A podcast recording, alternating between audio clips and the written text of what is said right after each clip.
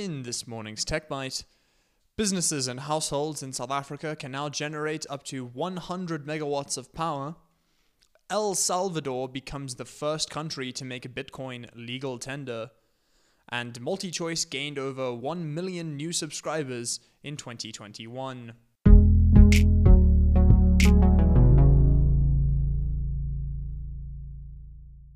Welcome to Stuff Magazine's Tech Bite, a quick wrap up of all the local and international tech news you might have missed.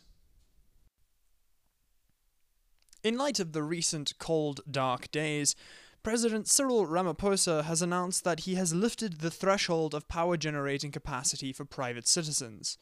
We are today announcing a significant new step in further reforming our electricity sector towards achieving a stable and secure supply of energy, said Ramaphosa. The threshold for embedded generating electricity capacity has been lifted from a mere 1 megawatt to 100 megawatts.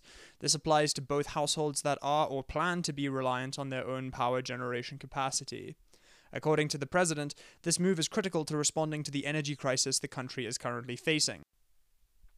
The amended regulations will exempt generation projects up to 100 megawatts from the NERSA licensing requirement, whether or not they are connected to the grid, said Ramaphosa. Generators will also be allowed to wheel electricity through the transmission grid, subject to wheeling charges and connection agreements with Eskom and relevant municipalities. Normal licensing guidelines to feed additional electricity into the grid still stands, so households and businesses won't necessarily be able to help their community by feeding excess power to them. Either way, this enables South Africans more freedom to become self sufficient.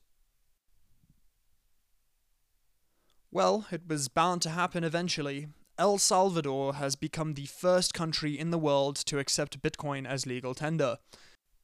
The new law was signed by the country's president, Nayib Bukele, and accepted by its Congress, officially adopting the cryptocurrency as a method of payment.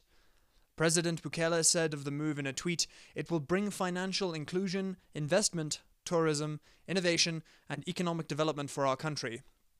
The idea, in part, is to aid El Salvadorians living abroad to send remittances back home, while companies and even the government will have to accept the cryptocurrency as a form of payment. It's also hoped that investors will take more notice of the country. This move, perhaps understandably, has Bitcoin's adherents thrilled. The currency has had a tough time of late, with harsher legislation on the horizon in China, and the currency's value dropping dramatically in recent weeks. The country is also investigating the possibility of Bitcoin mining powered by geothermal energy, which sounds like a boring sentence when you put it like that. Put another way, El Salvador's president has instructed the state owned geothermal electricity company to find a way to use volcanoes to mine for Bitcoin, which is a little more eco friendly than converting an old coal fired power plant for natural gas and using that, we suppose. The American dollar, the current currency there, will remain in place, with the market setting the Bitcoin dollar exchange rate. El Salvador's changeover to accepting Bitcoin will take place in 90 days. We knew the local broadcaster was expecting better than expected earnings this year following an interim report recently published. Now, MultiChoice's financial earnings have been revealed, and it's clear that Africans haven't quite given up on channel flipping and reruns yet. According to the earnings report ended March 2021, MultiChoice reports record high profits of over 10 billion rand. In addition to that, it gained over 1.3 million new subscribers in the 2021 financial year. Of those, just over 500,000 were South African.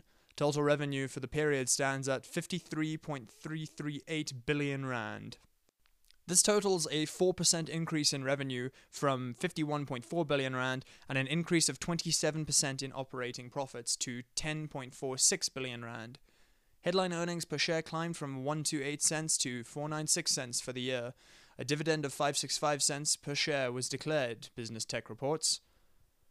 The improved financial performance for the 2021 financial year was achieved despite continued macroeconomic and COVID 19 challenges across the African continent, the group said in a statement to investors, according to Tech Central.